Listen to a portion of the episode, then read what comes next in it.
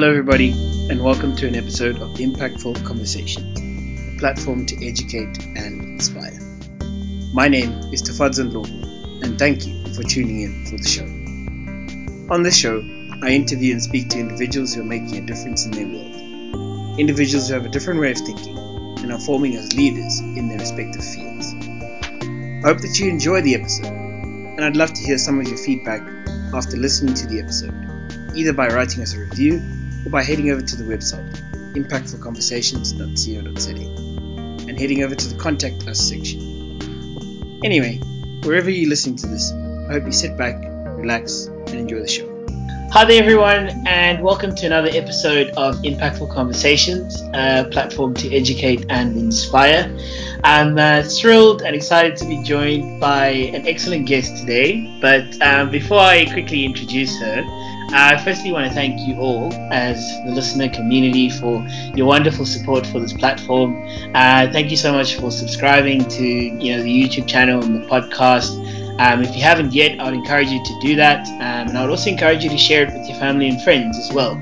And you know, uh, do get in touch with us to tell us how you're finding the platform. If this is your first episode, welcome to the community. Um, have a look at some of the past episodes. This is actually our uh, 23rd episode of the year, so this is actually really awesome.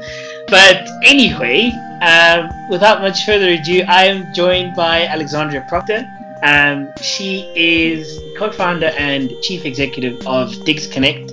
Um, you probably have heard of them, and if you haven't, you will hear of them throughout this episode. Um, so that's a platform for off-campus student accommodation the future of sustainable, uh, inclusive, and dignified co-housing um, for nine billion people. So they're going, they're absolutely going somewhere, and they're going they're going somewhere really fast. Um, it's also yeah, it's one of the fastest growing businesses of its kind on the planet and has over 50,000 beds in 11 in 11 cities in South Africa. So she studied a Bachelor of Science at the University of Cape Town. That's actually where the two of us met. Um, and you know, she also served as a student um, on the, or she served on the Student Representative Council before co-founding uh, and she's also currently pursuing her private pilot's license as well, Stellenbosch Flight Club. So, yeah, she's literally flying, like she's literally flying. Alex, thank you so much for joining me. Um, how are you doing this morning? Thanks, Tuffa. It's so good to see you again and to be chatting again. Um, this morning, I'm doing fantastically. I'm a bit upset that's overcast because it's been a hell of a week and I was so looking forward to a weekend of sun and beach and hiking. And I'm looking outside and seeing grey clouds and just excuses me to stay inside and work. well, um, I'm sorry about that, but the least we could do is uh, is get a good start to the day throughout throughout this chat. But um, Alex, thank you so much for for joining me for this episode. Um, I'm really really thrilled to have you here. But so I obviously you know know who you are, but you know for those who don't, um, you know we we like to typically start off by just you know discussing you know a quick summary of you know where were you born, you know where did you grow up, and where did you well I told them that you attended uh, university at the university, but yeah, let us know where you were born and where you grew up. So I was born um, in Port Elizabeth, not a very auspicious town. it's very, as you all know, it's very laid back, very relaxed kind of place um, where shoes are always optional, no, matter, no matter the event. board shorts are mandatory and t-shirts. Uh, we'll see how we feel about it, you know. so it's, I mean, it's a lovely place to be born um, and spend your childhood because it is very laid back and there's you know some lovely schools and as I've now come to to learn living in Cape Town, free parking, which which really is quite nice. yeah. um, it's a lovely town to grow up in, and my whole family's still back there. Um, and then I went to boarding school in Grahamstown, so I went to DSG, and I think the kind of the defining factor of most of my uh, my youth. most now I feel like post 25, but my youth is behind me. But um, the defining factor of most of those early days um, literally from grade one, I'd say, through to matric and then after matric and I went traveling, um, was just like just being quite naughty. Like I was pretty defiant. Um, I really did not like rules. I really did not like systems. Um, I, I, I, I could not stand the idea of being boxed and someone telling me what to do, especially if it didn't make much sense. Like my worst thing is saying, you know, like teachers saying you must, you must do it this way. I'm like, well, why? Like, I don't want to do it like that. I want to do it like that. And they're like, the rules say we do it like that. Like, well, who made the rules up? You know, the rule was written, my school was like 150 years old. The rule was written like 65 years ago. It's stupid. Yeah. And then off to detention on Friday. So I think I think I spent like most of my educational experience in detentions. I was the first person in the history of my school to go to detention in grade one. I was five years old in grade one, and I was already causing trouble. what, on, what on earth did you do in grade one to get sent to detention? like what? I no, I was pretty. Not looking back now, I was actually pretty rude. I was just, I was just defiant, you know. and I think, I think I'm, I mean, a bit of like a personal story, but I'm just like, I have like a lot of passion, and passion is good if it's directed towards positive things. You know, if you're directing passion towards, um, you know, building a company, obviously exciting. If you're directing passion towards your career or towards an art or towards some sort of like, you know, expression or passion towards um, community service or doing good in your community, then passion is so important. Passion gives you energy. But when your passion is like destructive, you know, like let's say it's driven by anger, um, or just like defiance for the sake of defiance, which I think it was for a lot of me, uh, a lot of my, a lot of like why I was so defiant when I was younger, then uh, you know the, the roots were still good. I mean, like I look at the system, be like, this doesn't make sense. I don't like it. I want to change it. Um, and because adults kind of just disregard the opinions of children, and it's funny, you think that you know as you kind of get older, but still now, you know, my mid twenties, I often find my opinions are still being disregarded. You know, and South Africa being quite a patriarchal society, as a woman also your opinions are also still disregarded. So I feel like my whole life I've been trained on what it takes to like continually fight against the system, continue yeah. to fight. I'm actually so glad I was the fight because yeah. everybody being sent to detention, being told to like toe the line and refusing to toe the line, refusing to break that, built up this resilience in me that now I'm facing it in business, you know, and kind of I wouldn't say we're in the corporate world, but I suppose in like I mean in South Africa, you know, the corporate and startups all kind of all kind of mesh together and just like the, the ecosystem or the economy. Um, continually kind of brushing up against, you know, resistance, but actually being like, this is nothing. I've been doing this for 15 years, you know, since grade one, you know, I can keep going. so yeah, it's interesting actually. You kind of look back and you hmm. see how all those all those moments led to where you are right now in your life. You know, you look back and you see how like all the decisions uh, that you took, um, all the things that kind of happened to you, kind of you know made you who you are, and that making who you are is what then informs your going forward. Mm. Um, and it's interesting. You look back and you kind of see the lessons that that wrought who you are now. And it's all it's all part of your story, right? It's it's all really part of that that journey that you're that you're on. And so you know we we can I, I guess segue directly into one of your passions, which I know is, is entrepreneurship, right? Um, and I, I, really am curious to know, like, was this was this always was this always part of the plan? So you know, and I'm, I guess we can even go back to the to the naughty grade one in, in detention, right? Was this was this always part of the plan of you know I'm I'm going to be an entrepreneur, or you know, did you ever sort of think of of that sort of conventional route of I'm going to work for someone, I'm going to climb the corporate ladder, that kind of thing? so it's so funny you say that because I I didn't even know what entrepreneurship was until someone told me one day I was not like until like a year into DigsConnect, literally. I was like, like, what do you do? I'm like, oh yeah, I'm trying to like fix student housing. I'm trying to like fix housing in South Africa. And yeah. they're like, well, I mean, like, at like an NGO. I was like, no, no, I started this company. They're like, oh, so you're an entrepreneur. I'm like, what's? I mean, I also had heard the phrase before, you know, but I didn't, I didn't think it was me. I was like, that's, that's like a business person. I'm not, I'm not a business person. I don't wear like a suit, and I don't like, I didn't do a commerce degree. Like I, like, I, what is this thing? I don't know anything about this. So it was definitely part of the plan. I didn't I didn't know it. I just I was just solving a problem. I just like solving problems. I just I just can't stand inefficiency. I can't stand like injustice, and I can't stand like things just happening. You know that that adage always say that um, it's a bit dramatic, but you know evil happens when good people fail to speak. And I feel like a less dramatic version of that is that like inefficiency perpetuates unless you kind of step in and, and change it. And like we're not you know we're not victims of circumstance you know as like thinking and like conscious human beings the future is just what we decided it is you know the future is what we build it to be right now like we look on the world and first of all, the world is beautiful. I mean, I feel like overwhelming gratitude, um, just you know, for being alive and and and and how extraordinary it all is. But on the other hand, you can say it could always be better. Always can be better. Like there's there's there's there's okay, there's good, there's excellent, and there's a point beyond excellent, and we should continue to be striving for that. When we think about the kind of society we want to have, you know, the kind of world we want to get to, like it's just a matter of doing it. You know, it's just a matter of actually like committing to that. I mean, like we're going to build this. Um, and so that's what it kind of was. This idea of like, you know, what kind of world do you want? Really, like when you go to sleep at night and you're thinking about this ideal world, or when you feel confronted by injustice, or you're confronted by pain, or you're confronted by like this feeling the world is too big, and I, how do I solve this problem?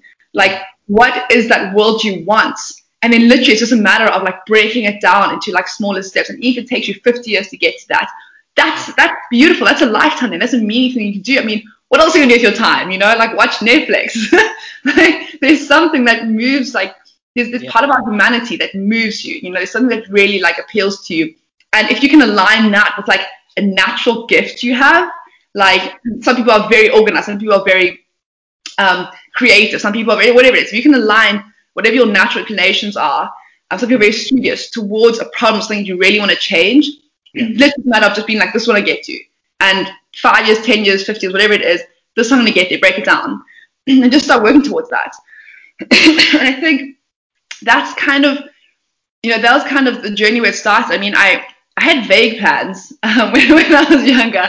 I was too busy just being destructive, I think, to kind of to kind of get anywhere else. I was yeah, I was just too busy. You know, you kind of you born we all born into these systems, you know, which is which is beautiful in one regard. Like it's beautiful that we have civilizations and structures and healthcare systems and education systems and insurance so that if something goes wrong, we can get like it's there's a reason for it and it works and it's great. We can we can sustain mostly sustain a very large population and make sure people mostly live good lives and things are getting better. For example, the proportion the global proportion of people living in poverty is halved over the last 20 years, which is phenomenal. So things are getting better and 3D systems we can generally like we, we can progress. But that being said too, like systems fundamentally attack the idea of self-discovery sometimes and self-worth. Like when you're part of a system, you're seeing a class in a, in a row of people, you know, like you know, desk number 17, that's yours. And your, your name, identity, your your uniqueness, yeah. your, your journey of like the kind of the more that the unsystematized part of being of being human kind of is taken from you in a regard. Like I've been on a big journey lately to kind of understand what it means to be a woman. You know, this journey from like being a girl to being a woman, and like that, that like that womanhood journey. I mean, like so much of yeah of like system of, of systems kind of rob that from you. You know, so yeah, when I was younger, it was it was um, no no plans really. I think I think the only plans I had was how can I just how can I just like make things better? Like I looked at the system, I didn't like it. It wasn't necessarily even like trying to do good for everyone else. You know, at school, you kind of your world is constrained to yourself and, and your community. You know, it's, it's everyone at your school. Um, especially when you're younger, you start growing up, you become more self-aware of, you know, of the broader context, the city you're in, you know, the country you're in, the world you're in, the places around the world. Of course, we grew up on the internet. You know, I remember I had my first blog, I think when I was 14, and I started like watching the news and I'd blog about like I Save Darfur and issues like that. Um, and I was kind of wanting to change things. And I think, I think more than anything, I just felt a desire to kind of just to want to have enough influence to stop things that that I think needed to stop and to start things need to start. So like when confronted by justice or by a stupid rule or by something that didn't make sense, I'll be like, how can I change this? And mm. of course, someone in authority would just say no. I mean, yeah. I eat no for breakfast. That's been happening since I was five. Like, people, yeah, they love saying no. It's actually my favorite. Someone says no, I'm like, I'm going to enjoy so much proving you wrong. I. I should just let go of that. But I, as soon as I have proved someone wrong, I have like a little moment to myself. I'm just like, that's another one ticked off the list. But you know, someone authority will say to you, no, you you can't change this thing, or no, you have to obey this rule because of you know some you know obscure reason. And be like, okay, cool, let's get to the root of this. You know, let's understand who made this rule, who's propping it up, why is the authority in this, why do we believe in this authority, and kind of digging like deeper and deeper into this. Um, and I, what I kind of started getting led to when I was younger actually was politics. Um, I felt yeah. that especially somewhere like South Africa, I was like, like good governance and good leadership was essential, and like logical, rational leadership. So I was really drawn towards that. Um, and I used to tell I used to tell my teachers to their absolute horror that I was going to become president when I was in junior school because of course this is the girl who's in detention every month. I was one sort of carving like I don't know like anarchy symbols into like the desks at school. Yeah. I used to try and stage protests, you know, during break time. And, uh, and it was like Alex, Alex the politician, right? I mean, that that obviously became a, a reality at some point. Um, and I'm curious, you know, so so you segued into you know student representative council, which in mm-hmm. inherently is a political sort of position. Yeah. And you you channeled that that energy of and okay, firstly, you know, the question that you asked is such a powerful question. It's a simple question, but it's such a powerful question of how do I how do I change the world? How do I make the world better? Mm. It's such a simple question, but it's a really powerful question because there's multiple places we can make the world better. And, you know, actually, I, I'm of the belief that each and every single one of us can make the world better in some way or another. But Alex, the politician, how did that come about? And, and, and, you know, as you rightly say, so, you know, did you ever consider a life in the public sector? Um, and I, I guess, you know, a life of you know one day in in you know maybe five to ten years time alex the president. I i, in the union buildings. What went what went through that sort of thought process?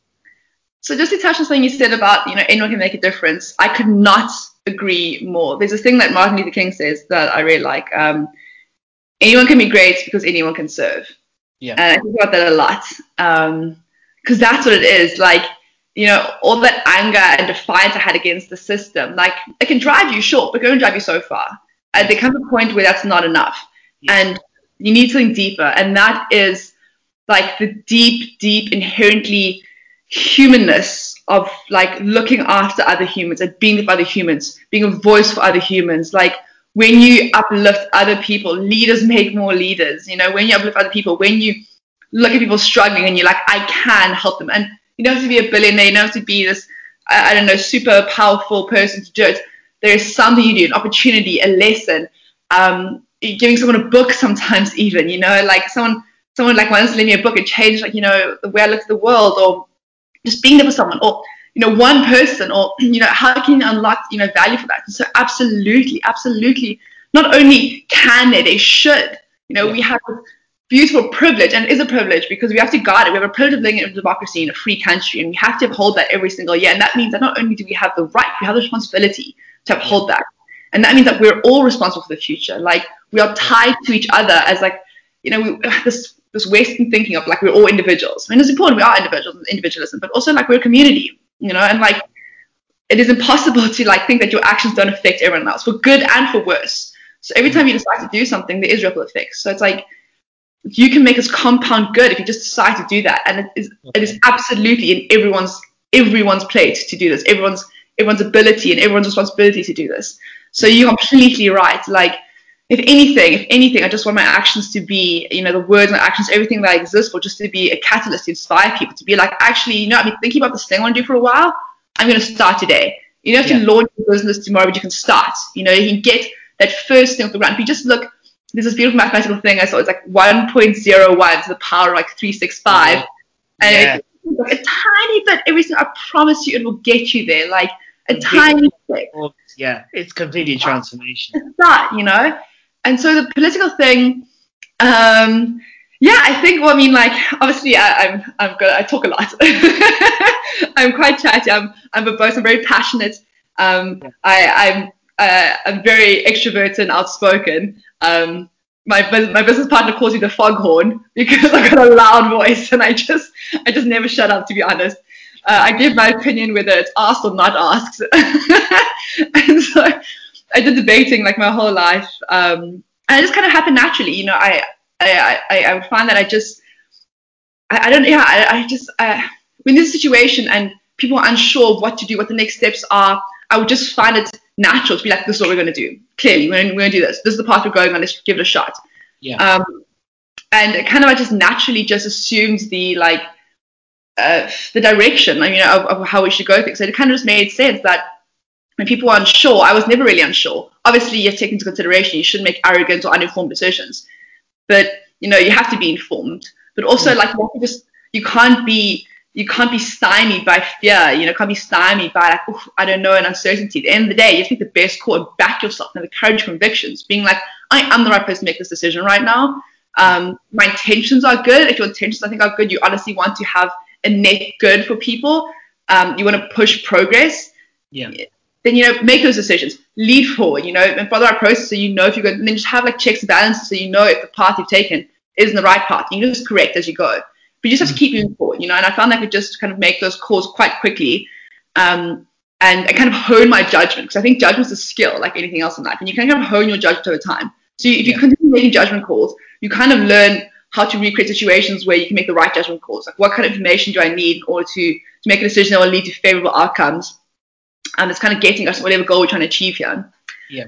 So politics, yeah, you know, I, I enjoy politics. I, I think, you know, democracy is this beautiful it's this beautiful experiment that we've been running for the last, you know, 2,000 years in various forms. And it's the best thing we have. Yeah, sure, it's flawed. You know, capitalism is sure, it's flawed. But it's the best thing we have. Yeah. Um, and we keep iterating on it, just like any other start you know, any other thing in the world. We, we iterate on it. We're trying our best. And, and as more people, you know, as literacy rates soar around the world and as more women become empowered, um, and we march towards greater human rights, greater access to human rights is important. Human rights on paper mean nothing unless people actually have access to them, which is important we talk about our great constitution, how many people have access to that constitution? Yeah. So, um, you know, as we kind of move towards greater equality, greater literacy, greater greater freedoms, um, democracy is the, the potential. It's really kind of starting to like unravel. So, yeah, I love the idea of, of harnessing and, and kind of like harnessing the collective power of, of a civilization to be like, let's achieve something greater. The sum of the parts uh, the whole is greater than some of the parts, you know, or I'm, I'm saying it wrong, I'm saying it terribly, but you know what I mean? Like, the sum is greater than the individual parts. Yes, yeah. yeah. Like that, yeah. when we come together, we can do extraordinary things. Like, that's why I started flying planes because, I mean, if you think, if you went back 500 years and you went to, let's say, the heights of, of scientific, you know, the university 500 years ago, people that were absolutely most educated, and you said, um, in 500 years, we're going to be flying planes. We're going to be on rockets. We're going to go to the moon 50 years ago, 60 years ago. Um, and now we're actually reusing rockets. They land, they come back and land again. Yes. Like, they'll be like, get out of town. You know, witchcraft. We're burning you. yeah, great. It'll be impossible. You know, like when human beings come together and we're like, we're going to do this thing. You know, uh, JFK said we're going to the moon because it is hard. You know, we're going to do this thing. We're going to come together.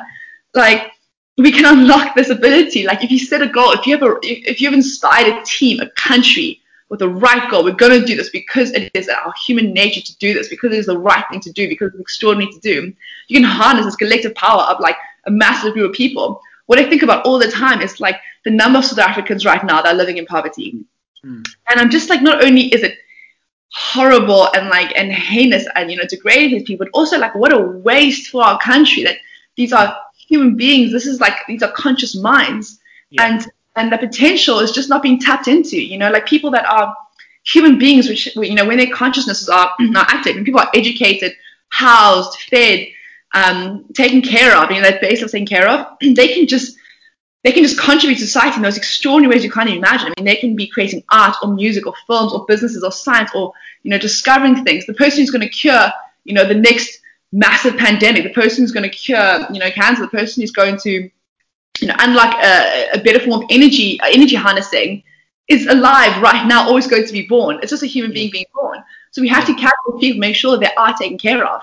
And the yeah. fact that millions of people in our country right now, like, like are kind of excluded from being a part of this innovation just because they're stuck in poverty cycles, it just frustrates me. Not only because it is like it's there's, there's the degradation of human rights, but also because we're holding ourselves back as a country, civilization. Like we're not tapping into those like the, the resources of like those human minds yeah. and letting them actually work. Like human beings working is the best thing in the world. Like getting people because work isn't the idea of like toil. People shouldn't be doing monotonous tasks. They should be thinking. They should be mm. thinking about problem solving. Because that's what we do. Like oh, that's why machines are great in terms of you know like everyone's like worried about machines taking on jobs. Machines should be doing monotonous, boring jobs because humans shouldn't do that. Humans should be thinking creating, yeah. problem solving, look at things complicated, me like, what's the creative solution? What's the original thought here? You know, how do I like overcome this? And so that's like the thing I try to draw towards also is like, what can the work I do to again like unlock this compound value? Um, and politics is kind of like, okay, it's like it's, it's just a very high level way of like removing inefficiencies, getting the right people on track so we can kind of move towards this goal we want to get to and take mm. big steps. So kind of moving towards that slowly. Um, I wasn't super sure. Part of me also wants to be a revolutionary. I was a diehard communist when I was 16. Um, I remember I was, I was, I mean, I was terrible. I used to wear this like red hat and everything.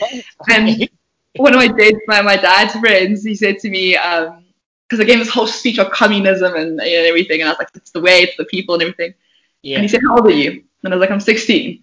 And he said, you know, if you're not a communist when you're 16, you haven't got a heart. But if you're not a capitalist when you're 30, you haven't got a brain. and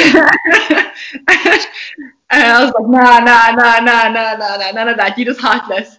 I'm going to be forever. By the time I was 21, let me tell you, I was a capitalist. um, yeah, I think I think politics, you know, it's kind of like you know, you know, I could talk a lot about this, but kind of you know, the rest of the story, but short to get to the point is just that I think politics is important. You know, democracy is important. The systems are important, but it's it's very slow. It is it is painfully slow. Like you look at the good work that Barack Obama did in eight years in office. He's brilliant. It took years. It's going to take years for it to kind of come into effect. You know, it's a very slow moving beast. It's like it's lumbering and it's massive, and you do get change, but it's slow. Whereas and, and I know which I hate systems. And like even though you're trying to work towards something better, like this idea of bureaucracy and following the rules, I was just like, yeah. nah. Like, nah. So yeah. I kind of yeah, I think about it now, like, you know, being involved in tech startups, it, it kind of it actually was perfect. You know, again, like the stars kind of aligned. It's it's this absolute rejection of a system. You, you're supposed to the whole idea like the root of this is disruption. You're supposed to look at the system be like, these are the system's stupid. I can make it better. You know, I can do it faster, more efficiently, um, uh, more cheaply, you know, which is important. Yeah. Um, and I can provide value massive value. And especially in South Africa, like people aren't just building, okay, some people building companies for the sake of, you know, making money. But I find that, you know, our generation of entrepreneurs, we're building companies to make change. You know, even when we hire, like, if you're trying to compete with the best talent in this country and you bring on now, it's kind of the employees are uh, interviewing you instead of you interviewing them. And the question yeah. is, what do you do? Like, why should I, why should I spend the next, you know, the, the better part of my, of my youth at this company as opposed to another company. And you have to convince them the work you're doing is meaningful. Because I think yes. millennials and Gen Z are looking for meaning. Yes. Um, and so I think literally by by starting up um, companies that are kind of like socially aligned, like social entrepreneurship, that have like a development initiative, and development, especially in Africa, is important. You can affect such massive change so quickly. Yes. You know, and the great thing is that like there's no silly rules to follow. At the end of the day, it's like, is there value being created? If yes, you will succeed. If there's no value being created, you won't succeed. So it's just a simple matter. It's, it's quite harsh because you just you're continually being reminded that like you need to just kind of keep up and you're running as fast as you can, but sometimes it's not fast enough. So you have to keep going like a bit faster.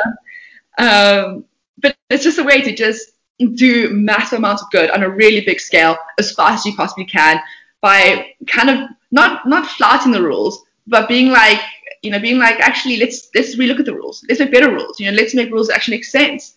Let's mm. kind of like look at everything.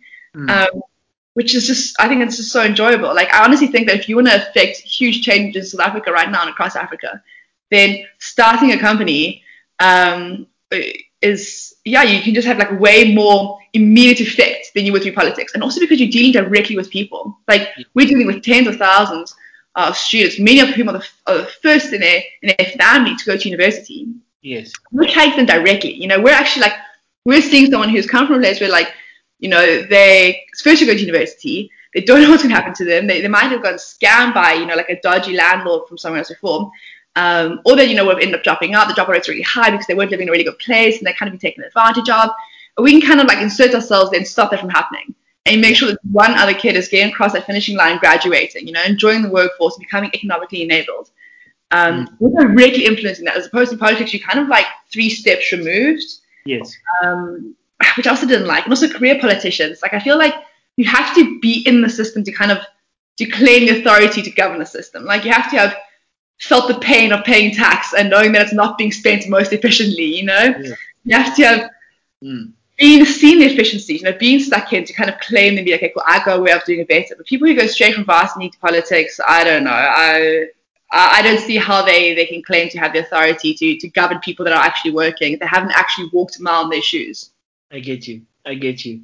And so you you're obviously sharing a, an incredible amount of knowledge here, right? Um, an incredible amount of insight. Um, you know, and actually, so curious if we had to, if if I am a listener who is an I don't want to say an entrepreneur.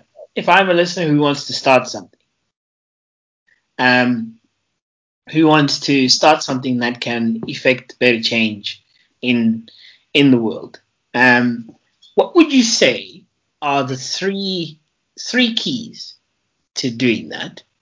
Um, and coupled with that, I'm curious. You know, do you read a lot? Um, where do you get your knowledge? That's what I'm. sounds like an existential question. It's like where? It's like where you get? what is knowledge? Second philosophy. where, where, where does it come from? Um, what do you? What is it that you sort of regularly consume that you know shapes your your frame of mind? I know that's a loaded question, but it's it's an important question nonetheless. Um so I think I'll start the second question first and then go into the, the first question, um, just because I like to break the rules. um, so what are do I, I, reading is my favorite thing in the whole world. I love it.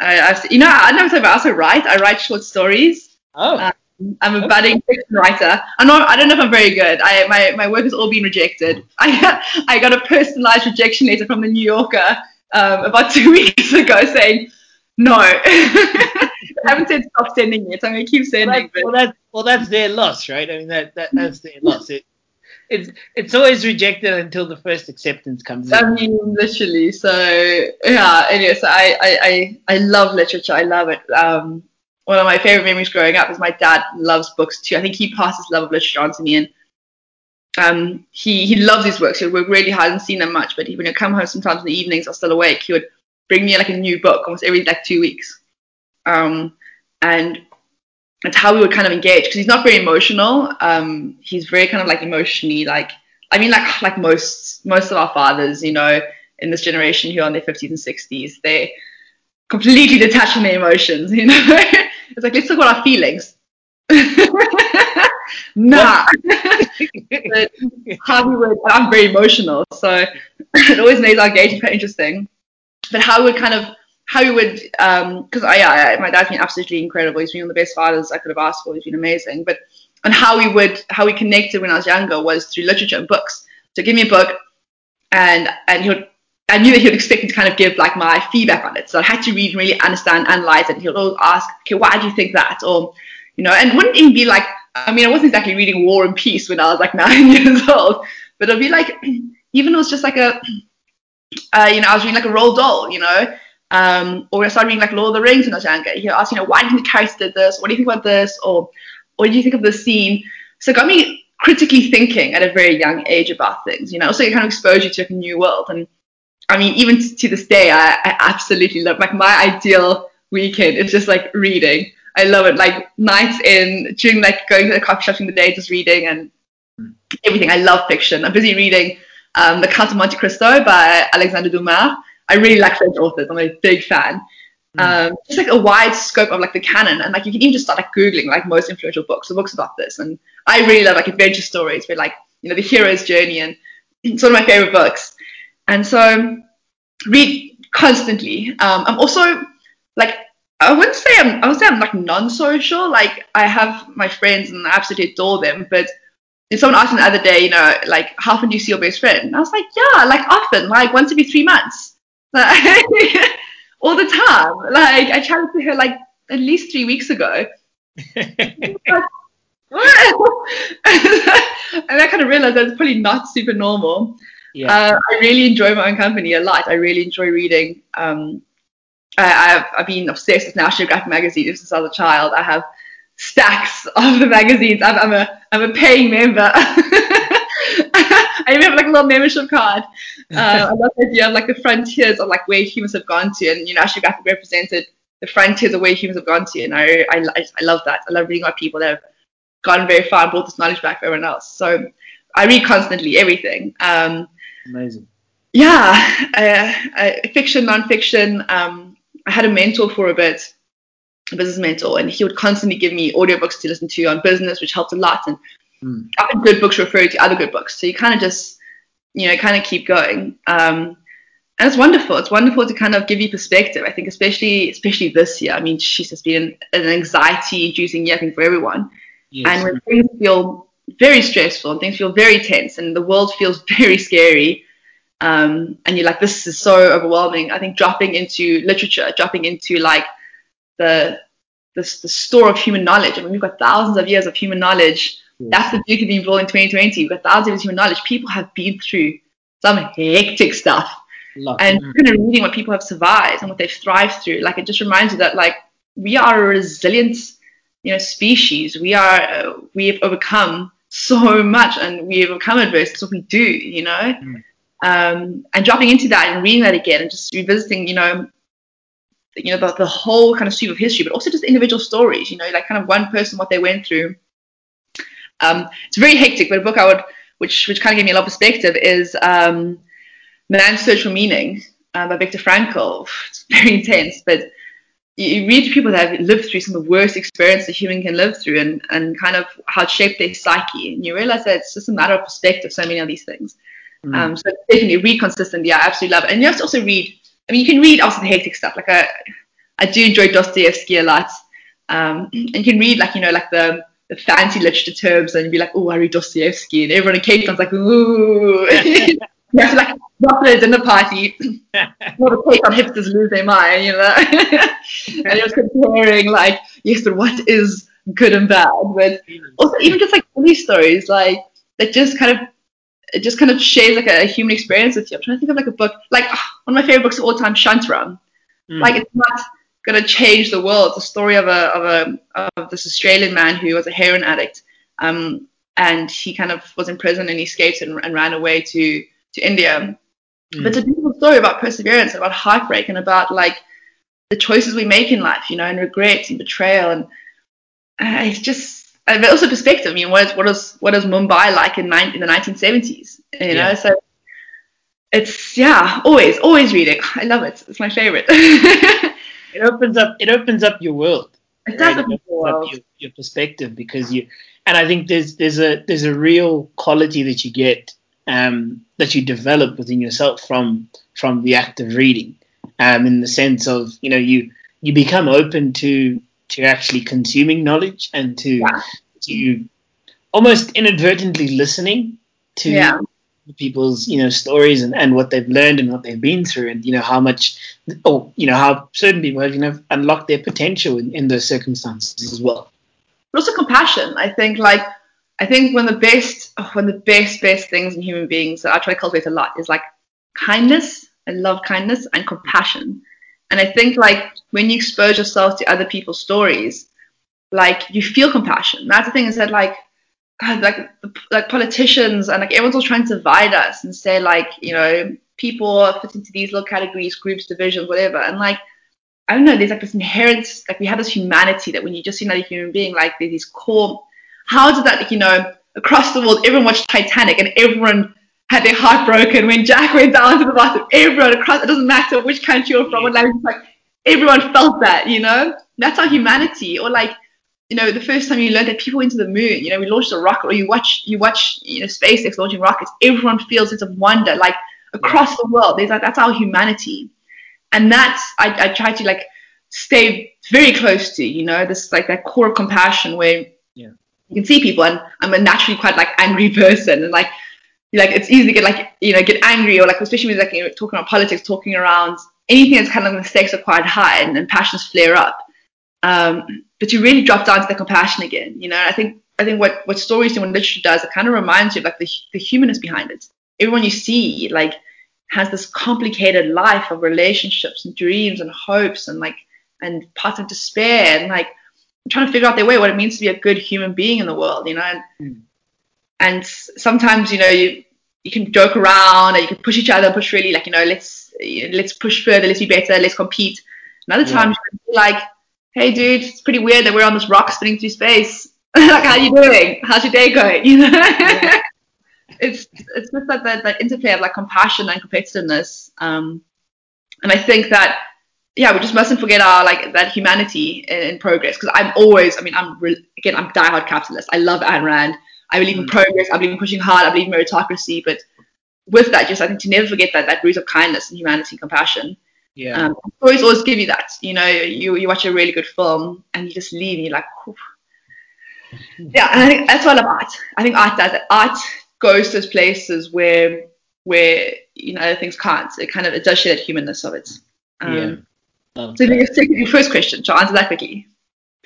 Um, yeah. So so the three keys to to starting mm-hmm. something meaningful. I, I guess uh, yeah, that's how I actually I actually frame it as that.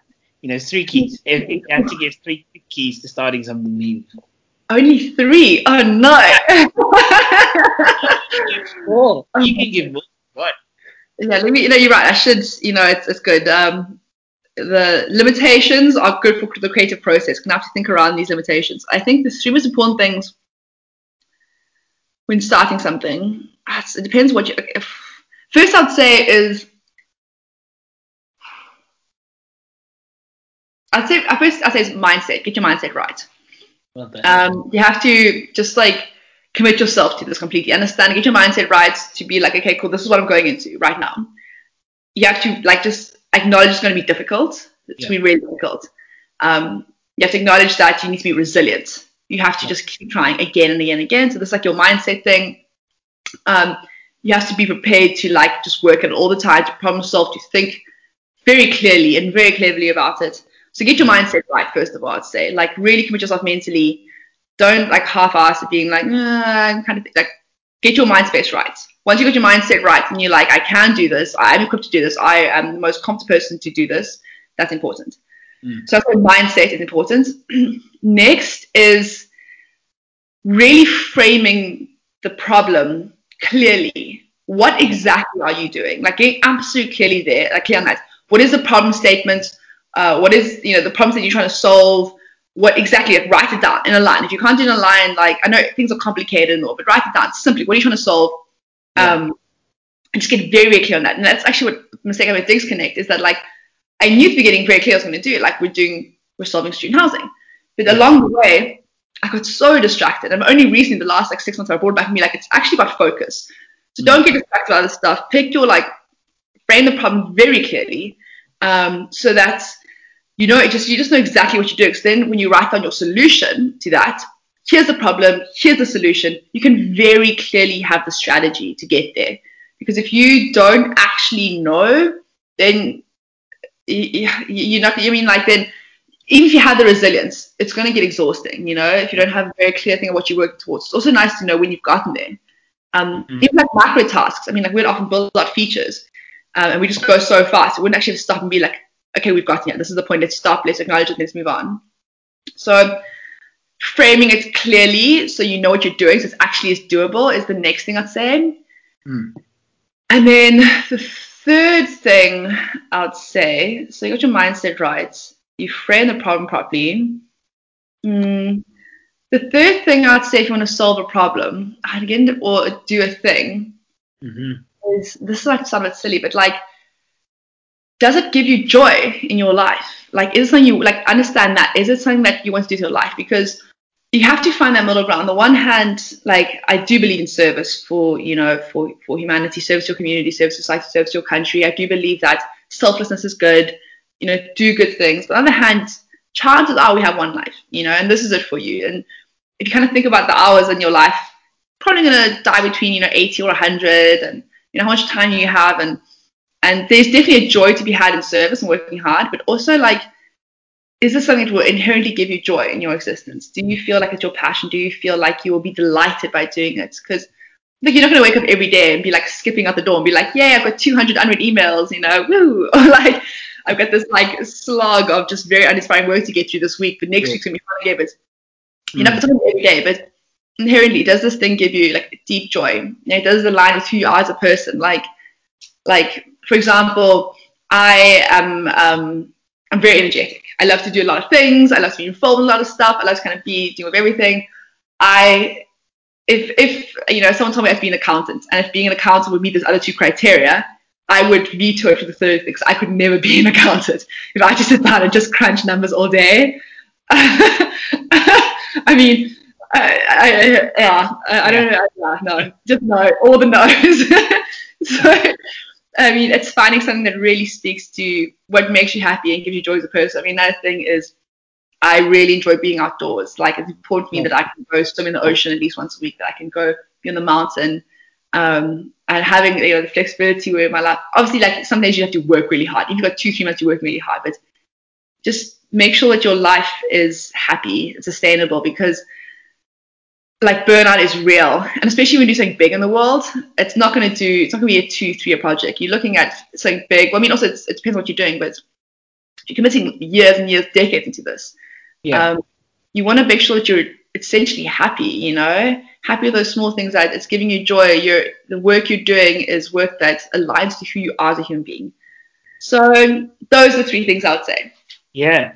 That's that's extremely that's extremely powerful. I think you know when when we actually begin to frame the problem, we that's an empowering process because that actually defines exactly you know that actually leads you to a solution in terms of you know which often isn't something that we have to figure out. It's often something that we already sort of know. We just have to clarify it. We just have to sort of, you know, harness it throughout. So that was really, really powerful. And thank you for for sharing that.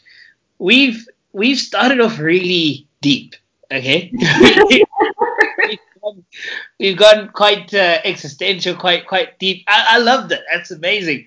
So we we can uh, sort of turn it down slightly, um, and I want us to talk. Yeah, okay, about DigsConnect. We're going to segue into DigsConnect in a moment, but um, you know, before we before we talk the serious stuff, I actually want us to, to talk a bit about you know something which I think if anybody knows DigsConnect, it's it's because of your marketing and because of you know some of your your campaigns. I I've had the privilege of being a part of uh, you know quite a quite a number of them and, and having seen and witnessed them uh, some of them in person. Um, so you've done a couple of you know quote unquote crazy campaigns. Um, you know you kind of you know if you if, if you're at UCT you're walking on like the the the the next to next to the plaza and you know you're walking and then somebody's like yeah did you see those guys that did this that this that? That was crazy. It's like yeah it's crazy but you're talking about them right now. So actually you know it wasn't it wasn't you know there's some method method to the to the madness as it were. Um top three marketing campaigns that uh, you've done or marketing events that you've done. I know that's hard because I actually think they're all, you know, sort of excellent. Um, but I'm actually curious if you had to to branch them into top three.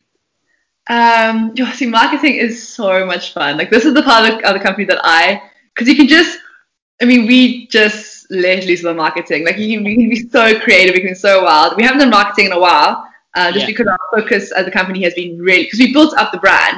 Um, yes. We did high impact stuff in the early year, built the brand, got the traction, and then we kind of directed all our focus from like from from budgeting to just to focus everything into product. So everything goes into product, which is really fun getting it right. But I mean, the explosions of marketing, I, I do miss it a lot. So hoping the next year can pick it up again as we go um, expand more restaurants in new markets. Yeah. But yeah, no, we had a lot of fun. I think my top marketing campaign that we DigsConnect has done has to be the Digsaw campaign, Digsaw 2020. Mm. That was wild. So what that was is we we want to change the idea that a company like so marketing for companies a company's telling the consumers what we do. We like we, we kind of we, we're forcing out this information, this this this this content, this material, saying this is who we are, this is who we are, this is who we are, and hoping that people consume it. Mm. Uh, we're telling you what you think, you know. And the idea of Digsaw was like, let's actually just change the whole narrative. That's a stupid narrative. Let's let our users tell us what they think we are. Let's yeah. let them create the brand. Let's let our users kind of tell the story of DigsConnect. And so we created a competition, and there was five challenges. And the mm. winner won 50,000 Rand in cash in a briefcase, literally. yeah, just because it was so childish, you know, we like wanted to like open this briefcase of money and it was it was very immature, but we, we had a great laugh, and the pictures were funny also. Um, so you had to do five challenges.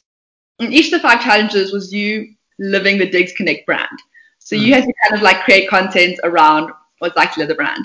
And the thing was, I think, is like the amount of entries you saw across this country, people are incredible. And that's what I realized the thing I said earlier, like you just like let people if you just nail people to do something incredible, they will blow your mind with how amazing they are. People are so creative. People are so brilliant. Like they just need a platform. They just need a way to get it out. They just need opportunity.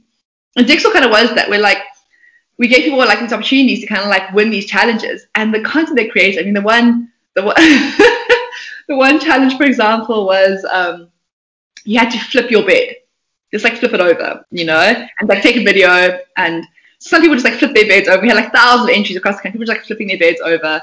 Some people just got childish. This one person like had his friend drive him across Jammie Jammie Plaza with his bed on the roof of a car. So he's like racing across in front of like Jameson Hall, slams brake, the bed kind like flies off this car. you know, it's like absolute carnage on Jammie Plaza. This other guy set up his entire bedroom, recreated also in front of um, Jammie Plaza. And he's like lying there, like during, you know, between the classes. So it's like packed yeah. with this guy's like sleeping there on Jammie Plaza. It was like, what's going on? Vanessa woke up and just like flipped everything. Oh, it, was, I mean, it was so funny. And other challenges we had, oh my gosh, I mean, this is insane. We said to, um, he said to everyone, you need to recreate the, the DigsConnect brand, like yeah. actual brand, do something funny. Some people would like sketch it out. Some people would like um, do like a sandcastle. Um, some people would, yeah, uh, one guy sent us a video, and we are like, okay, what's the video? He had tattooed the logo on his toe. so we posted. Next thing, a bunch of people getting Dixie tattoos. like we were like, what is going wow. on? Our lawyers called us in a panic. Like, are you telling us to get tattoos? Like, we're not telling anyone to get a tattoo. We promise. And they're like, what was going on? Yeah, it was it was insane. And then the one challenge, saw him painting himself in our brand pink and was like also running over Wits campus. It was, it was just mad. And then we would give people these stickers. And I remember I used to get phone calls from restaurants around Hatfield, one point Victoria. And um, restaurants would call me like angrily, being like, Did you come to a restaurant and put a sticker up? I'm like, I haven't been to Hatfield in like at least six months. What do you mean? Yeah. Like, Your stickers are all over campus right now. And so people are putting these stickers up everywhere because they said send digs pics. And like, that one, yes. Everyone thought it was hilarious saying send digs pics. They covered the whole campus, obviously horrifying the establishments. Yes. Um, but as I use it, they're like it's like a movement. You know, we were just kind of giving them the platform to be creative, giving them the platform to do something, you know, hilarious to get their friends excited. Oh my gosh, the challenge also was you had to shout out "Let's play a game" because the whole thing was a game in a public space. Yeah. So some people would sort of like you know go, you know, like some someone would go to like just like a cafe or like your quiet place, but somewhere into like these massive lecture theaters and would like sprint up to the lecture, grab the mic and shout like, "We're gonna play a game," and like sprint out again, like security kind of like diving them. it was just, it was it was incredible. People are incredible. I think it's just like we shouldn't be telling you you're disconnected. You should be telling us. You know, like we're creating a brand together. Um, it was, it was just it was phenomenal. It really really was just like phenomenal to see what people were were doing. So that was definitely my finest one. Mm-hmm. Second one was I mean the one you were there also, so you remember it as well as as well as anyone. But our money drop, which was our first yeah. major marketing campaign, we hadn't even closed our first fundraising round at that stage. So we were running on like shoestrings. We had basically it took us months to save up the money, literally. Mm. And you know, we got ten thousand rand and ten rand notes um, and you, I mean, you remember the crowd. we were expecting a couple hundred people. There were like 4,000. I mean, it was just people. Wild. It covered, I mean, just all the way down the steps of, of the main hall, all over that plaza, coming out of the library, all across the stairs, from the maths building to the English department. It was just packed. I think, I mean, it was UCT was calling us hysterical, saying like we have paramedics on site. I was hysterical. I was being rugby tackled. I mean, I was taken out. I mean, my co-founders were also like we. it, was, insane. I mean, that was it was our first real like big campaign being out with our users. And like I said, we'd expected, you know, like maybe 100, 200 people to come. That was that was mad. Like I, I still remember that moment. It was I, I I don't think I've seen that many people like in one place crammed in like a, especially I think right next to the cafe, like the the like on the right hand side of the plaza. Mm. And it was just insane. And like the moment like the money drop happened, it was chaos. Like it was absolutely absolute chaos. I I think I aged ten years in that one hour. I, I remember social media before that was like it was just buzzing. Like everyone was like, "Oh my gosh, oh my gosh, oh my gosh!" They're about to drop ten rand notes. it's like, "Oh my gosh, oh my gosh!" It's like where? It's like no, it's happening. Everyone, like everyone was just moving. I think a lot of I, I even saw lecturers like there. like like lecturers skipped class, like their own class, to be there. And I think like I remember I remember a student telling me that they went to their class and the lecturer wasn't there. And the lecturer came back and his like his two shirt buttons were like gone, and everyone knew it was. He didn't even have to say anything. It was just like okay, like it was like cool, that's fine. we don't have to. oh my gosh! Oh my gosh! I mean, to this day, still we got people saying like, remember that that event? I, I think I've like blocked it out of my memory, honestly, because like afterwards, Greg and I left campus and yeah, because we were still getting followed. People were still like yes, trying to like, tackle us and we like we put our jackets on so we would cut our DigsConnect t-shirts and people wouldn't keep coming for us but we were like we need to go to this campus right now because we're going to get mobbed. So we like drove down the road and we got the car and we're like, like no broken bones everyone okay? Like, we didn't go on social media for at least an hour afterwards because we were just we were too scared of the consequences like of just things blowing up. There was too many messages we had like we went back to the office. We had like a war room set up. We had, I mean, we had um, like our like our two interns because just us and then two interns because we didn't have any cash to like really have a team. Yeah. And they had literally gone and bought like some like gin and tonics, and they were like waiting there with like the booze, and we just kind of like sitting there like shell shocked, like drinking, being like, what just happened? Um, and it was, I mean, it was just so much fun. It was so much fun. Like, yeah. like it just like that's how marketing should be. It shouldn't be this like I feel like some marketing's so disparaging. You know, it's always companies telling you you're not good enough unless you use this product or you should use a service. And yeah. we should have fun. Like do something like out there. Do something that's just like memorable and like like people like, oh, remember that time we happened on campus, you know? And yeah. Yeah. And that's just so fun. Um, and then our third my third favorite campaign, um T-Rex races. It has to be the T-Rex races. Yeah. Oh my gosh. So, you know, we got to, we found, I can't remember how it even started. I think one day, Greg and I were walking around, um, Greg, you know, my business partner, we were walking around a, um, like a, no, those like cheap Chinese import shops, you know, because we'd often yeah. get, like, get gifts to like giveaways to our users. And we're looking just for cool gifts to give out. And then I think I saw this T-Rex outfit and I was like, oh my God, this is so funny. So as a prank, like I was like, we didn't think it was mine. We just like, like let's just buy it. It's so it's so stupid. It was big blow up. We're like, this is ridiculous. So I bought it, and just because you're like I was so childish, I literally put the T Rex outfit on, and the whole day like walking around this T Rex outfit like at the office, and everything was hilarious. We are recording videos of ourselves like coding in this T Rex outfit, and it was just it was just like stupid. And then as we do, like we work in the office, and then like around like six six thirty, I was kind of like PM. I was like kind of leaning back in my chair, and I was like, guys, just imagine this. Imagine like Wits, that main plaza across Wits, that beautiful like big building yeah. they have, and mm. 50 T Rexes just running across the campus, and everyone was like, "What?" just T Rexes running across the campus with DigsConnect branding, and Greg's like, "Let's do it." we that was the start of the T Rex race. We've had two now. We want to do a lot more next year. Um. We've had one at Wits and UCT where people they had to run in relays because we could only do like 10 at a time. So we have relay races on these T-Rexes and the T-Rex pin where they have to get changed into their outfit. And then students basically like race across campus um, in these in these ridiculous T-Rex outfits. It is so much fun. I mean, again, it's like people like their mates are there, and everyone's getting like videos of themselves wearing these like ridiculous outfits, and it's just like it's fun, you know, like it's our brand. We we just want to like have our users have the best time ever, just enjoy themselves. Mm. Um, like my Slack is going off there.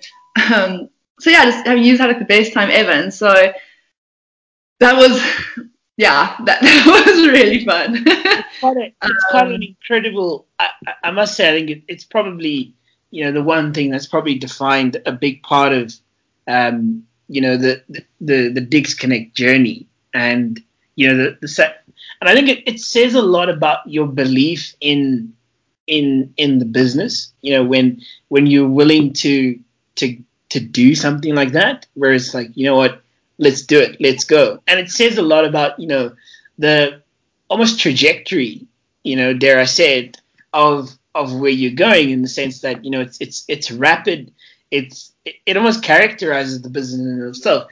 So as as I segue into Digs Connect itself, um, and the birth of it and you know how it started, I am I'm curious. So you, you know, and I've, I've, I've read about this that you, this, this came to you, you know, whilst you're on the SRC and, you know, this idea sort of, you know, popped into your head. But I'm curious about the foundational purpose behind it. You know, what is the, what would you characterize as the purpose of Digs Connect? Um, and also about the name you know, where where did the name come from? I'm actually curious as well. I know Digs, and I know you're connecting Digs, so Digs Connect. That makes sense. But I'm curious how that sort of, you know, um, came came to came came to life, as it were. Mm. So Digs Connect, I, the name kind of came to me. Hey, like, yeah, I just I, I originate a lot of ideas, like a lot of ideas. Um, mm. First thing I do when I get the idea, I call Greg straight away, literally like two o'clock in the morning. He gets so cross with me, or like or like he's out on a date night or with his fiance, and I'll just call him like, I got an idea. Um, and yeah. so half the time he'll be like, it's a terrible idea, forget it immediately, and I'll write it down for later, because I'll bring it up later. Or the other half the time, um, yeah. uh, oh, I need to tell you about that. I should I need to tell you about toilet paper campaign. But oh, anyway, that's, yeah. that's another one. but yeah, that was another fun campaign we did, the toilet paper one. Because I was thinking about an idea I told Greg about, and he was like, terrible idea. I wrote it down. I wrote it a month later, and he's like, okay, cool, let's do it um, so half my idea is not that great. Other half, he's like, that's good. Let's run with that. Mm. So the name of Digs Connect, yeah, I think I was, yeah, like you know, we use the word digs all the time. You know, it's I, it's it is quite a strong like the university in the Western Cape use it a lot. So like Stellenbosch and, and UCT use it a lot, and but you do use the rest of the country. I mean, like Tuks used yeah. it, used it. Durban obviously uses a lot. Joburg, we kind of introduced. Joburg kind of used the word digs, um, not as frequently as like the more university-esque places. Yeah. Um, yeah, you know, we use all the lights. And so it kind of, yeah, I was like, I think, yeah, it kind of just like, it kind of just like popped up, I think. Um, mm. and what made it really stick though was that when I was proposing the idea to the rest of SRC, um, one of the guys in SRC didn't, because I speak quite fast, and he was like, Digs Connect. And I was like, no, no, Digs, Digs Connect. And he was like, disconnect. And I was like, no, no, no. And that's when I was like, this name is hilarious. I have to keep it. Like, it's just even now, like sometimes we, when you know we do cold calls to get new listings. Um, when we first introduced the idea of Digs Connect, people are like, "Where are you calling from?" and it's just, I mean, we're just it's so cheeky, you know, and so it, it really stuck after that. Um, and yeah, the idea of the original foundation, the platform, like it was so simple, it was so humble. Like it wasn't this big idea to like now, of course, it's become so much more than we ever thought to be on this mission to essentially change housing for the world. Like I really that status I write, and I know sometimes people think that I'm I'm joking or being, you know, just saying it for the sake of it, but I really am on a mission to to redefine what housing means for nine billion people, to make it more sustainable, more inclusive, mm. um, you know, kinder, you know, more more effective, more efficient. So that's where it is. When it started, it was so humble. It was so humble. Like it was just like people just need to find a home, and not even people across the world, not across South Africa, just in Cape Town. You know, just around. You know, UCT. It's like it was very like about this this where I was right now. Like I struggled to find student accommodation when I was a student. My friends struggled, and then when I got to student governance and I was dealing with a much bigger picture, I was like, you know, a lot of people are struggling.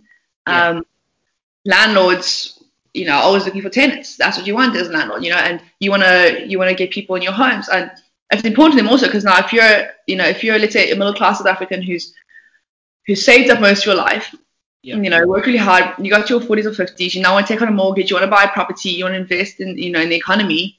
Like it's important that you get returns on that. Like that's the base of thriving economies, making sure that what you're getting is growing. So landlords do deserve to find you know good quality tenants that stay in. So, mm. and there's no there's just no good alternative. You know, there was no good option. I mean, I think we were literally still working off posters on walls. Yes. You know, literally, it was like you go outside the library, you know, there was that poster board, yeah. and people would stick up, you know, room available in digs or like four bedroom house um, by lower campus, whatever it was. And we're like, yeah, this is how you do it. This is this is like we're like this is how you find a place to stay. A poster on a wall where you take a little like a number off the bottom and you call someone. You're like, you have availability. Like, oh no, it actually filled up yesterday. Sorry. And you're like, great, you know. Meanwhile, on our phones we had Uber, and we were requesting Ubers to go where we wanted, and it's just like this. Some sectors move faster than others. Again, it's a decision to be like, actually, let's just fix this. So um, it was just like I'm trying to fix this, you know, for myself, my friends, and for this university. Just build this little platform just to like fix this problem. Um, the value add is just that it, makes sense for both sides. You know, landlords want want tenants, students yeah. want to find a home. Mm what I've come to realize now is that that connection is a lot trickier than I thought. You know, there's, there's tiers yeah. of connection. Building a product is, is difficult. Mm. Um, there's a basic connection, you know, and and we start a very basic platform you just you just do listings. But as you kind of build up more and more and more, you know, you look at like perhaps the most the most um, uh, developed housing platforms right now. Maybe maybe Airbnb is a good example because they have excellent design, really good design, really good leadership um, good backing. They've obviously they've been going for quite a while now. They've thought through what they do. Mm. different. They do short-term housing. So I mean, like you know, short-term housing is of course essentially very different to long-term housing because where you're going to spend a year of your life at least is very different to where you're going to spend three days of your life. Mm. Um, but in terms of how they, you know, deliver that product, how they connect those two those two individuals, they've also put a lot of thought to that. And so, you know, in terms of developing our product to get to that stage, how do you facilitate that engagement between two people through a product and through a service? Yeah. Um, something that's just quite difficult. You know, you have to think, of, you think about a lot, on and again and again and again, and you make assumptions. And the important thing is to test the assumptions of the market and see, like, you know, is user adoption reflecting reflecting your assumptions? Because mm-hmm. um, so the worst mistakes that founders make, which I have made time and time again, mm-hmm. is you see a problem, you try to solve it with what you think the solution is, but don't actually ever test in the market. You kind of don't actually test the real users, or you don't release the basic version and, and assess the data. Um, and you're building isolation, release, and then have like no user adoption. Jeff Bezos has this thing he always says, which I love. I say it all the time. My team hates it because I say it like literally every day. Um, innovation isn't disruptive. Uh, user adoption is disruptive. So all these fancy ideas, you know, people had that I had about how to build this incredible product doesn't actually matter. If people don't want it. You yeah. know, you have to build things that have have buy-in, um, which is interesting. Because on the other hand, you know, you had someone like you know, like Steve Jobs and Apple who flew in the face of conventional wisdom of what people wanted. Yes. And they, they, suffered in the short term, but now we've seen the market cap lately. I mean, they are just made the right calls. And so mm. it's interesting, you know, building building products. I face it actually right now. You know, we're like some of the features that I I believe are the right features to make, where some users are getting pushback on, being like, actually, we don't like those. But I fundamentally it's the right thing to do. And so it's like, when do you believe that you're building something that is, you know, a long-term five, ten year at scale, millions of users, good product, excellent product, you know, beyond excellent product. Versus right now, you wanna you wanna keep your base happy. It's it's but also I mean how big is it? Yeah, it's just it's so interesting, you know. On the one because on the hand, it's like you know building a startup. It's have a few users that really love you, solve their problems, and then you know building things that don't scale. So it's interesting. It's such a yeah. It's such a journey building products. It's such a journey. You just have to keep your eyes wide, wide open, to be thinking very clearly and also thinking quite unemotionally because I think you can get you can get emotionally attached to an idea or to or to a feature, to a product. But if if it's just the wrong product, you just have to be quite brutal cutting it. You know, the right feature being like actually we have to iterate. Mm. Um, at the end of the day, like you know, the market decides. Yeah. So it's yeah, it's kind of the, the core value add is people want to connect. You know, people want to find a home, people want to find a tenant how do you do that in the best way possible? Um, so yeah. if if and I I think it's such a you're right. It's such an iterative process to to not only you know starting starting something is one thing, but you know growing it is another, and you know keeping it keeping it growing is another thing, and it's an iterative process. But I want to talk about uh, briefly behind you know the, the purpose of of what it is that you're trying to do, not trying, what it is that you are doing actually. Um, you know, which is you know trying to build a, a sustainable future for for student accommodation, right? And I, I'm I'm curious, you know on a sort of macro scale, what do you think? So, if I had to say, you know, who do you think are the big role players in in creating that that future? Um, and how do we how do we sort of achieve a sustainable future in terms of uh, student student accommodation in a yeah, which is a, a, bit of a macro question, I guess. We can take it in chunks. So in South Africa, one, and you know, in, in Africa in general, and then you know, the world as well. I get some more water there. I drink a lot of water. I'm a big fan of, of water. mm. My tactic how I drink a lot of water is I, I sip continually throughout the day. So I have my little sippy cup, which isn't very uh, like classy, but it's just having babies. I'm constantly drinking water. Yeah, that's good. It's which I love. I yeah. I've got my Velpre bottle here, which yeah, it's uh, it's not, not the same. it's actually I got it from Parliament, so it's a Parliament of South Africa mug. Ah, that looks nice. Oh, that's where the green comes from. I see. Yeah, because it's Parliament. But I just, I mean, it's a coincidence actually, because I know the political background, but I just it's just very convenient. It serves its purpose. I always think of my parliament cup. And I love that. I absolutely love that. Student housing. This, I think South Africa is more interesting case. So globally, there's a lot of work we can do there. Um, but South Africa's more interesting. So I think diving into detail on that rather um, would be would be good here. So South Africa has a strong mandate to to break the, the systemic poverty and to break kind of like the legacy of apartheid and be like, how can we how can we develop our country? What is necessary for us to reach our development goals, you know, as, as a country? Mm. Um, and that's, I believe, developing a country means developing the population, you know, because the population builds the country as well. You know, we're providing the economy through our taxes um, mm. sustainably, because right now we're just in so much debt, which is not sustainable. When, you know, so you have to develop the, you have to develop the population. Um, and that means educating, you know, ed- education on a mass scale.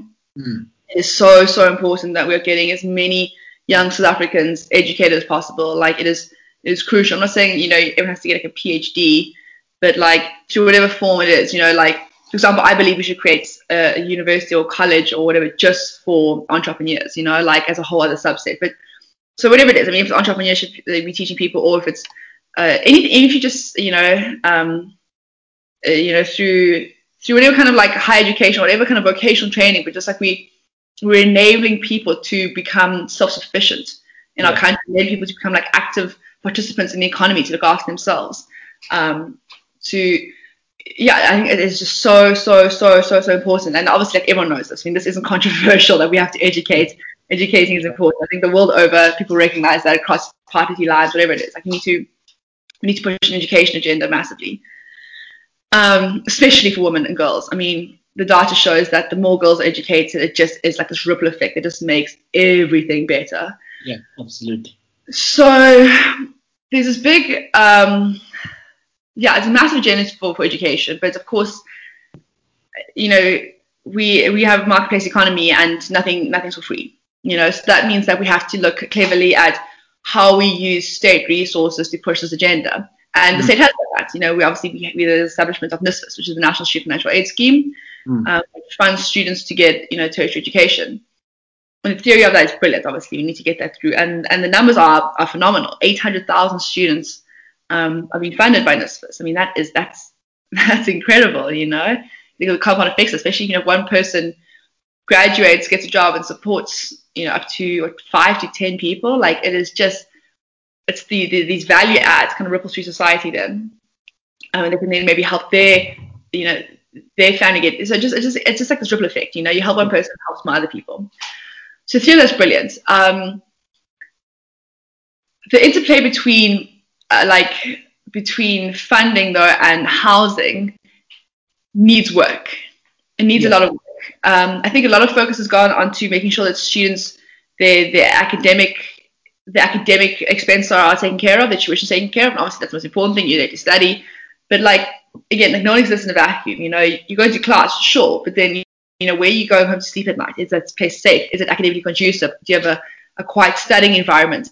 Um, is it is it closer to campus so you can actually if you write a, a late test we've all written tests that finish at 9 p.m can you get home safely especially South Africa and especially for women can you get home safely? Yes. Um, mm-hmm. do you have access to you know, nutritious meals so you can actually make sure you're eating enough? Yeah. um, is your Wi-Fi good enough? Because I mean like you can't study these days without internet that's impossible. So you can yes. access your resources online. So all these questions, I mean, like, and also the dropout rates are massive. I think it's only like one in three government funded students actually graduates. And so the, the reasons, of course, for dropping out are complicated, but like housing, I think from some, you know, some of our partners we've spoken to accounts for like between 10 to 20% of the reason why people drop out. Yes. Um, adequate housing. So there's not a lot of work being done there. Um, and we obviously saw this. Um, we had students calling in that were government funded saying, how do I find a home? Or I've been scammed, or I'm living in a terrible place. I have, you know, this money. Where do I go? Um, and we start encountering, you know, the system, and it's huge. It's a, it's a massive, it's a massively complicated system where everyone is trying their best to do something good here, but there hasn't been real clear leadership on this. So that's when we decided to actually take the lead. Yeah, we're going to be like, we're going to say what the problem, like the, we're going to state the problem statements. Like I said earlier, we're going to state the problem statements um, clearly, and we're going to show what the solution is and the steps to get there. Yeah. Um, and so we did that this year. We released a report called The State of Student Housing in South Africa 2020. Mm. Um, it's, I can send you a link. It's available on our website. I've also done summary documents of it. We've written a few discursive essays on the key points and kind of highlighting exactly what the issue is and then what the solution is for that. Mm. Because eh, we've got an advantage matrix here. We can't say 800,000 students are being funded if we're not saying how many are graduating, how yes. many are getting a job a year out of varsity, how many are able to pay off their loans how many are then supporting their families? Like that's what counts. The same thing with, you know, if you look at your metrics on a website, I don't care if people land on your website. So you, got a million page views, cool. Mm. How many users signed up? How many are engaging? How many are transacting? How many are, you know, creating listings? How many are, are finding homes? Like that's what shows the value, you know, not, not the value metrics of that. And so the same thing now with students. It's like what matters is are they graduating? You know, are, are they getting work? Um, and are they staying in that, you know? Uh, God talking. um, so that's what we cover in this report. So it's an hmm. 85 page report. It's very detailed. Um, yeah, and, I've actually I've actually read the report. It's excellent. Oh really? Work. Yeah, absolutely excellent. what did you think? So, and the, the, well, that's actually where the question came from. Is you know from from reading that um, and I think I this past week I sort of you know skimmed skimmed through it and um, well skimmed through it a second time after having read it the first time when it actually came out. And I think I actually think you know there's there's some important you know key points that, that are worth discuss discussing in terms of you know this is some this is a massive problem and mm. it's a complex problem. Um, and what we actually need to recognize is we there's no one person who can do it alone. And by person i mean that quite loosely in the sense of you know not a person individual but i actually mean entity. Um, and you're quite right someone does need to take the lead on the topic because we can't all you know be, be standing in a straight line trying to move forward. Somebody has to you know chart chart the direction of travel in terms of you know how we're actually going to solve the issue, how we're going to solve the problem.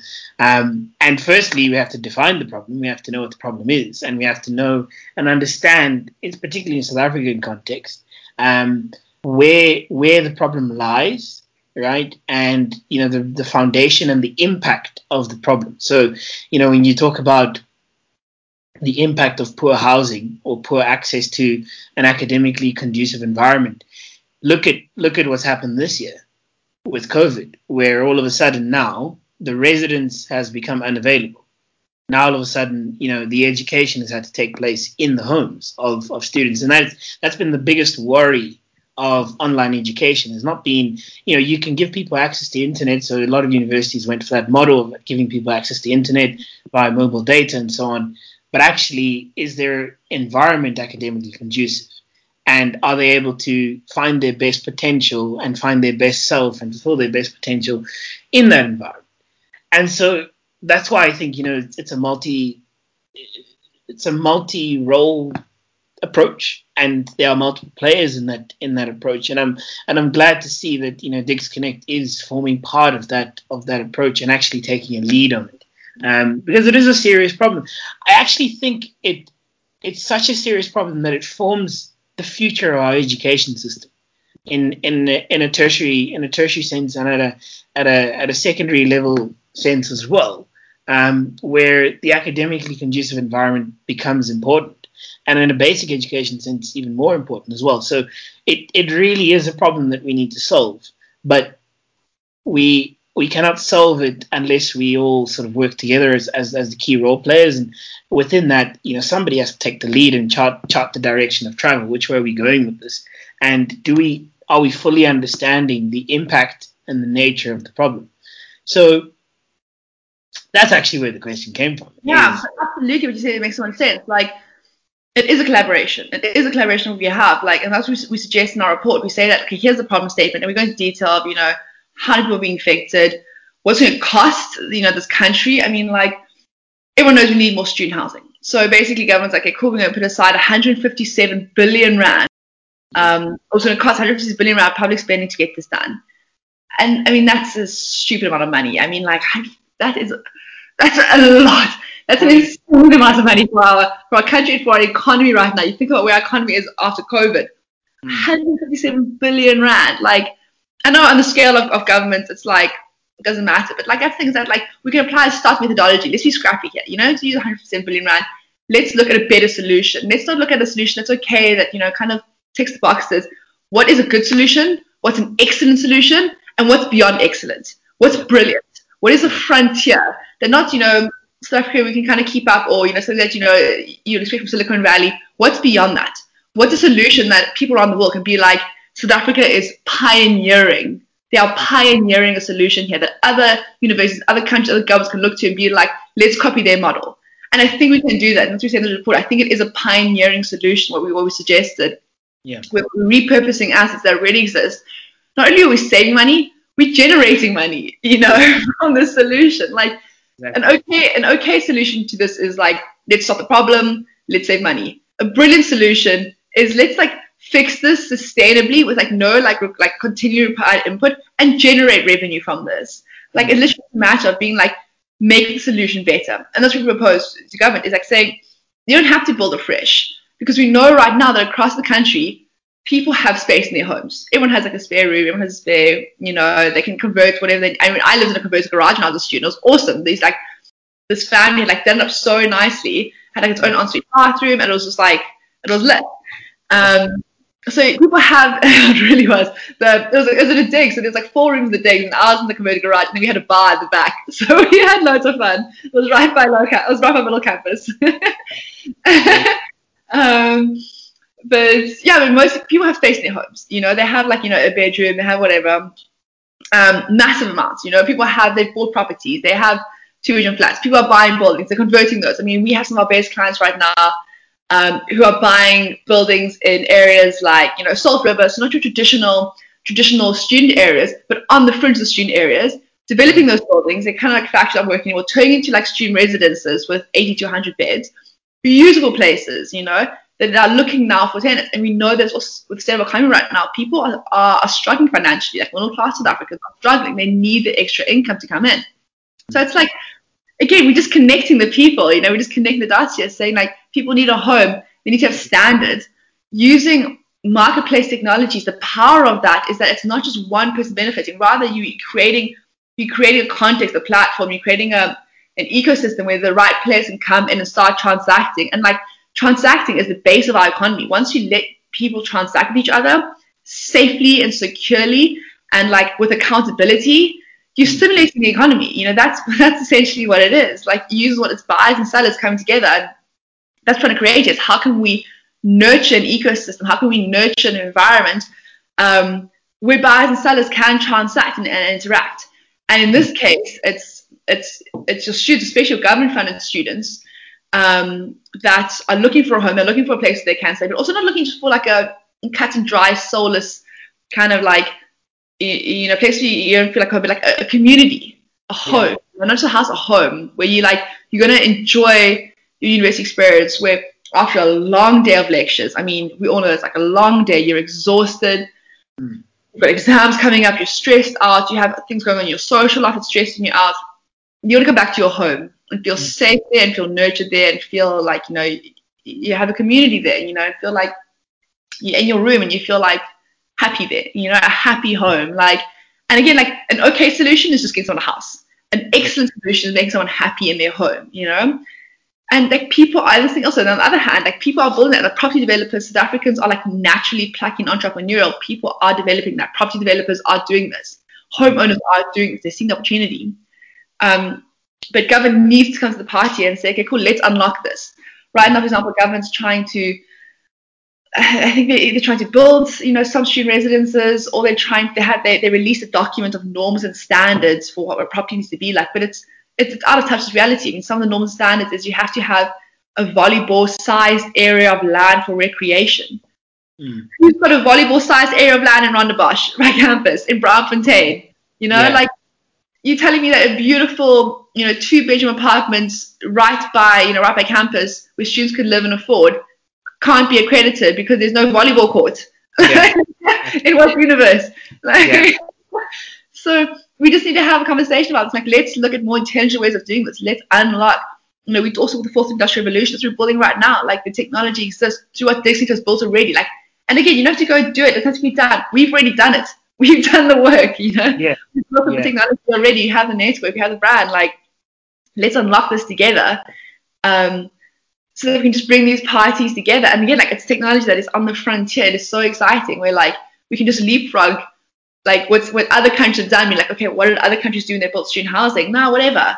What can we do that's like an excellent solution right now? We're like every single outcome we want to achieve from this, like the dream outcomes, we're like, it'll be nice to have this, but it's impossible. Let's go for those. Let's create a solution that's yeah. like that. Yeah. So um, yeah. Yeah, there's, there's so much opportunity in student housing in South Africa. There's so much opportunity to do something, not just solve a problem, to do something excellent.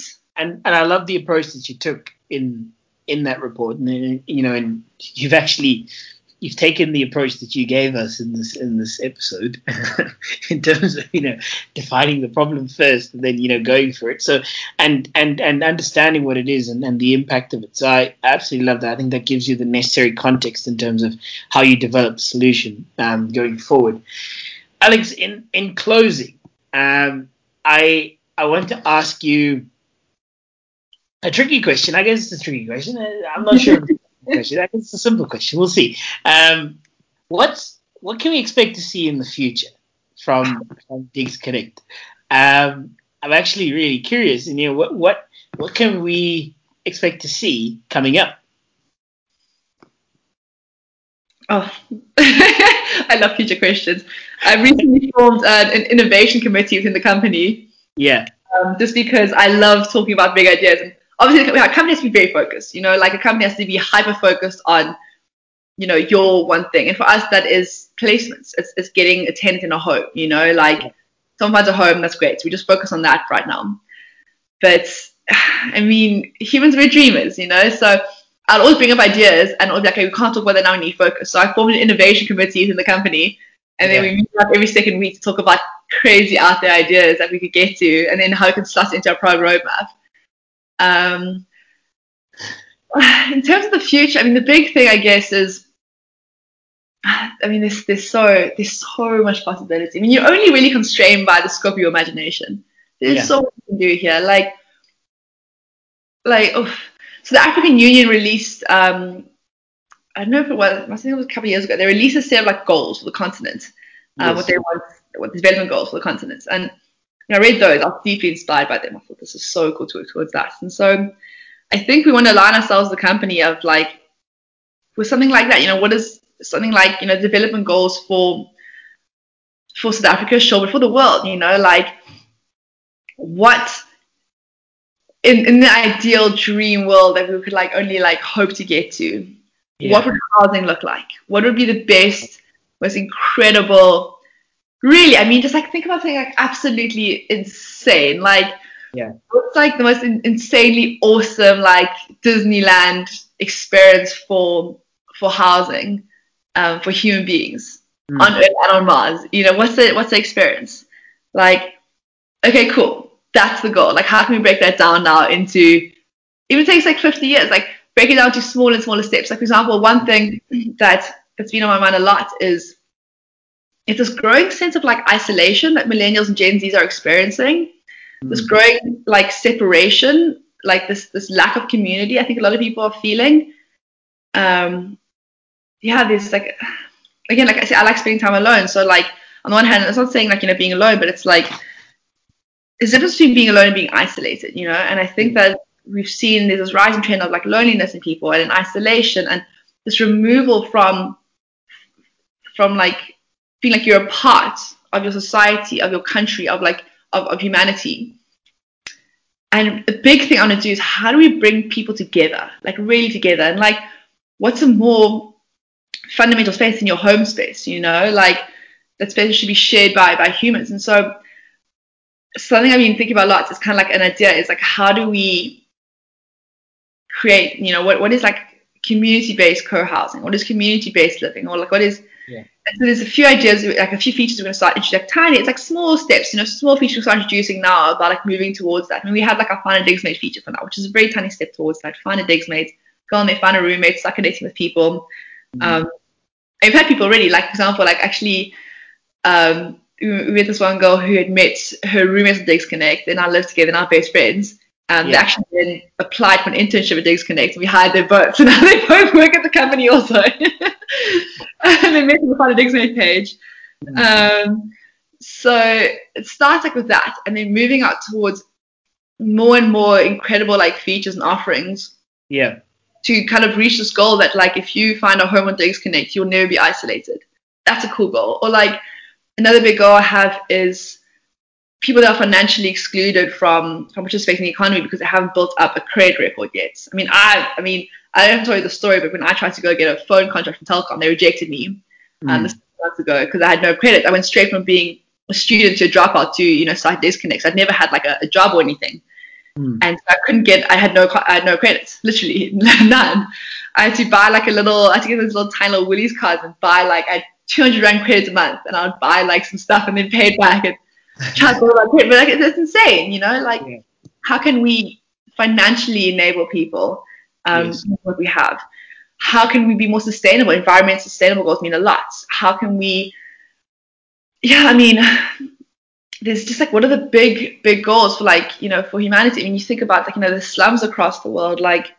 Mm and, and how it affects children's health growing up. You know, they grow up with respiratory disease. They grow up with, you know, how, how can we challenge that in ways that are sustainable? You know, so it's not just like, you know, pouring, you know, a load of cash into something. I mean, let's just build it all yeah. up. But like in a way that, that reaches every goal. Is, is it environmentally sustainable? Is it like yeah. developing people, like developing, you know, the economy and, and, and the infrastructure? Is it, is it pursuing like kindness, and compassion? Like, these goals and kind of breaking it down into like what can we do right now. So we have like our long-term 10-year goals.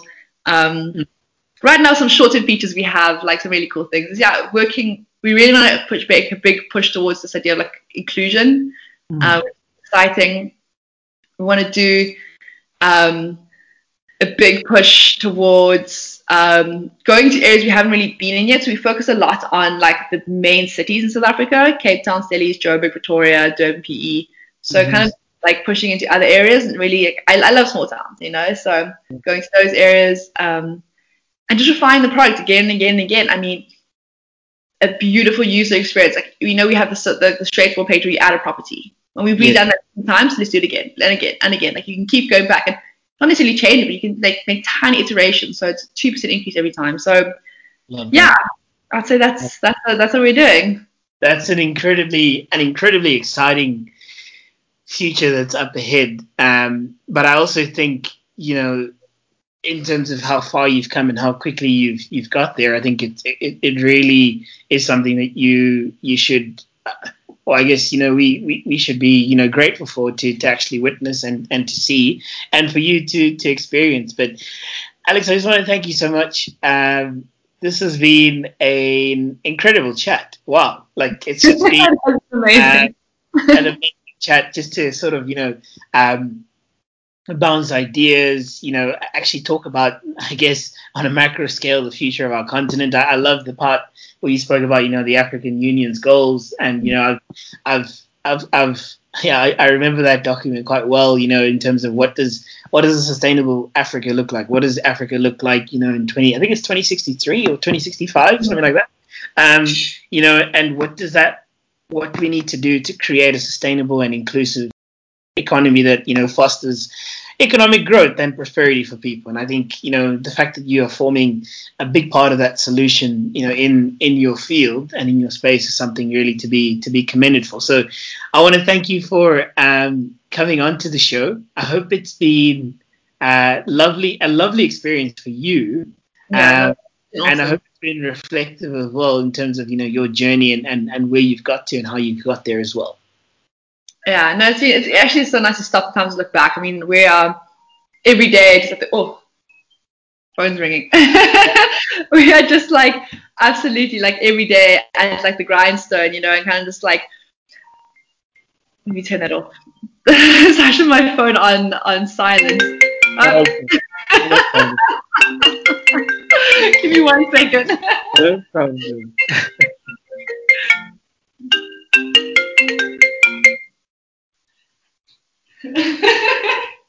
well, of course.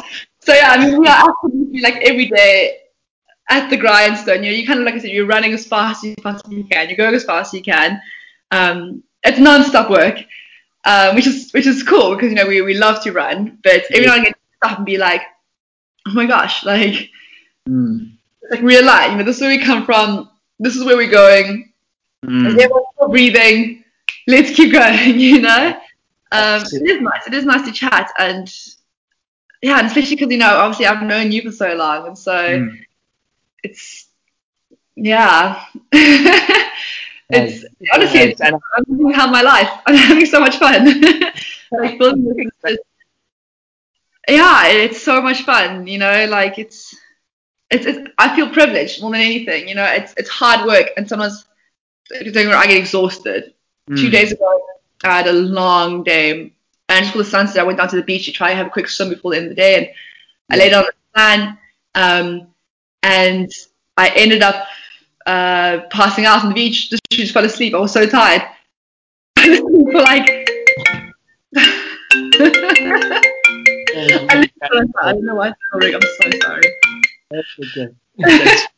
anyway, ended up like falling asleep mm. um, on the beach. And I was so tired. And so some days absolutely exhausted, but um, by and large, I mean, I feel privileged. I feel just totally privileged that I get to that I get to have the opportunity to do this. You know. Yeah. That's awesome. That's awesome, and it's and it's incredibly inspirational. And yeah, just want to thank you once again, and um, to to our listeners, thank you so much for joining us for um, episode 23 um, of Impactful Conversations.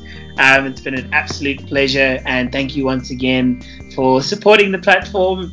I hope the platform has impacted um, you, it's inspired you, it's educated you, it's given you some insight, and absolutely no doubt that the episode today has done that. But from us, thank you so much, and goodbye.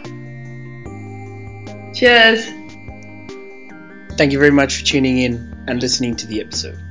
I hope that you were impacted positively and that you found substance and significance whilst listening to the episode.